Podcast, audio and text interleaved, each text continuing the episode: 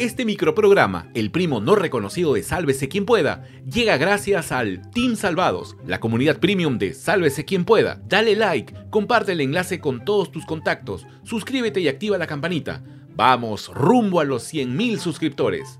Desde 5SO, tú también suscríbete y únete a esta gran comunidad premium. Sálvate y sálvanos. Amigos, llegó el fin de semana. Buenas, Sol Eduardo. Con ustedes el informativo más irreverente del YouTube Perú que está on fire. Vamos a darle como si no hubiese un mañana. Nosotros cumplimos con nuestra palabra. No se dejen engañar. De nada sirvió lo dicho por Aníbal. El diálogo en Apurímac se rompió. El jefe del gabinete llegó a la localidad de Pumamarca para tratar de alcanzar un acuerdo con las comunidades que ocupan terrenos en la minera Las Bambas pero se fue del lugar sin ningún resultado. Torres dijo que solo había una forma de levantar el estado de emergencia en la zona. El estado de emergencia se levanta simultáneamente con eh, el levantamiento también de las actitudes de fuerza y restableciendo la paz social. Eso se hace rápidamente por parte del Estado. Los comuneros rechazaron el pedido y al no haber acuerdo no se avanzó más. Ustedes han sido testigos en que el Premier se ha retirado, ni siquiera ha dado, ha respondido, ha, dado respuesta a las intervenciones que han dado cada presidente de las seis comunidades, pero se ha retirado. Más temprano Torres siguió en modo bombero y llegó al Cusco tratando de apagar otro incendio. En esa región decenas de personas bloquearon la vía férrea de Cusco a Machu Picchu. Ellos exigen autorización para prestar servicio de transporte turístico en la carretera necesitamos que haya solución a todos nuestros hermanos de aquí del campo, que se beneficien de alguna manera, porque ya son más de 25 años que no reciben ni un sol. Así estamos aquí en pie de lucha hasta lograr este objetivo del ingreso de los dos buses a la ya. Debido a esto, el servicio de trenes tuvo que ser suspendido.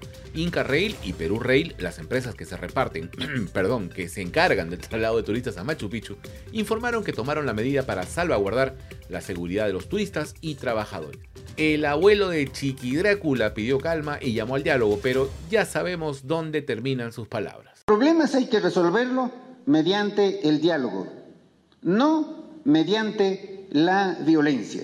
Y debo recordarles que yo no lo he establecido, lo ha, establecido la ley. La ley ha establecido que es delito tomar ¿no? las obras públicas, afectar la propiedad pública, no tomar carreteras, tomar caminos, ¿no? y cualquier otro bien público. Luego de esto, el Premier se fue a las Bambas para buscar una solución, pero ya les contamos cómo acabó ese roche.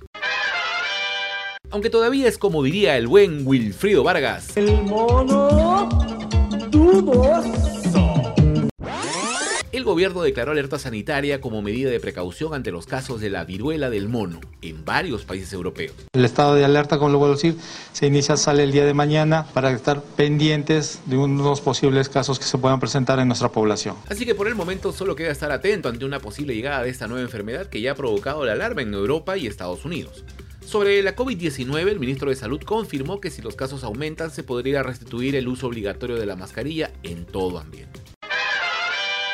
Como bien saben, este micro noticiero es auspiciado por el Team Salvados, pero queremos viajar al repechaje. Vamos a un corte comercial y ya regresamos.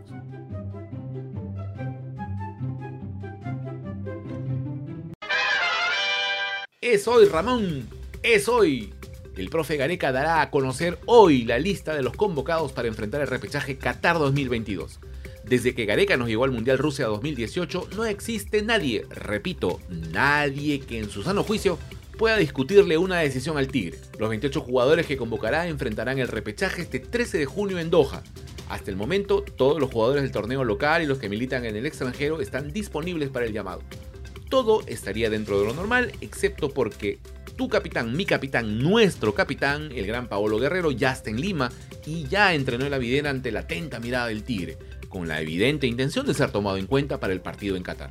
He venido aquí para trabajar, para sentirme bien hasta que yo encuentre un equipo. Y nada, o sea, de la rodilla clínicamente yo estoy bien, súper bien.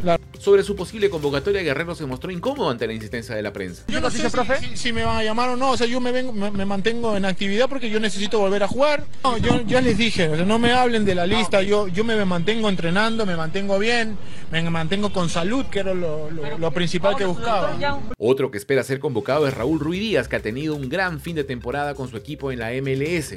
Si Gareca decide convocar a Guerrero o Ruiz Díaz, el gran perjudicado sería Santiago Ormeño, quien ha sido regularmente llamado en las últimas fechas de las eliminatorias. Manitos, empezamos este Megamix con buenas noticias. Peter Castell aprobará hoy el retiro de hasta 4 UIT de las AFP. Ya se estaban demorando ya, pero ¿y la libre disponibilidad de la CTS para cuándo? Agenda, López Castillo. La bancada naranja quiere censurar a Betsy Chávez. Los súbditos de la señora K aseguran que la ministra de Trabajo no respondió correctamente a las interrogantes planteadas y Chávez respondió. Dijo que está tranqui y pensando cómo reivindicar los derechos de los trabajadores. Pedro Vaca, relator enviado por la Comisión Interamericana de Derechos Humanos para velar por la libertad de expresión, está on fire. En una les hizo el par a los dueños del Congreso y les dijo que si no dejan entrar a los periodistas, mejor sesionen en una plaza pública. Malcri Carmen y compañía tienen hasta el 31 de mayo para abrir las puertas del hemiciclo a la prensa.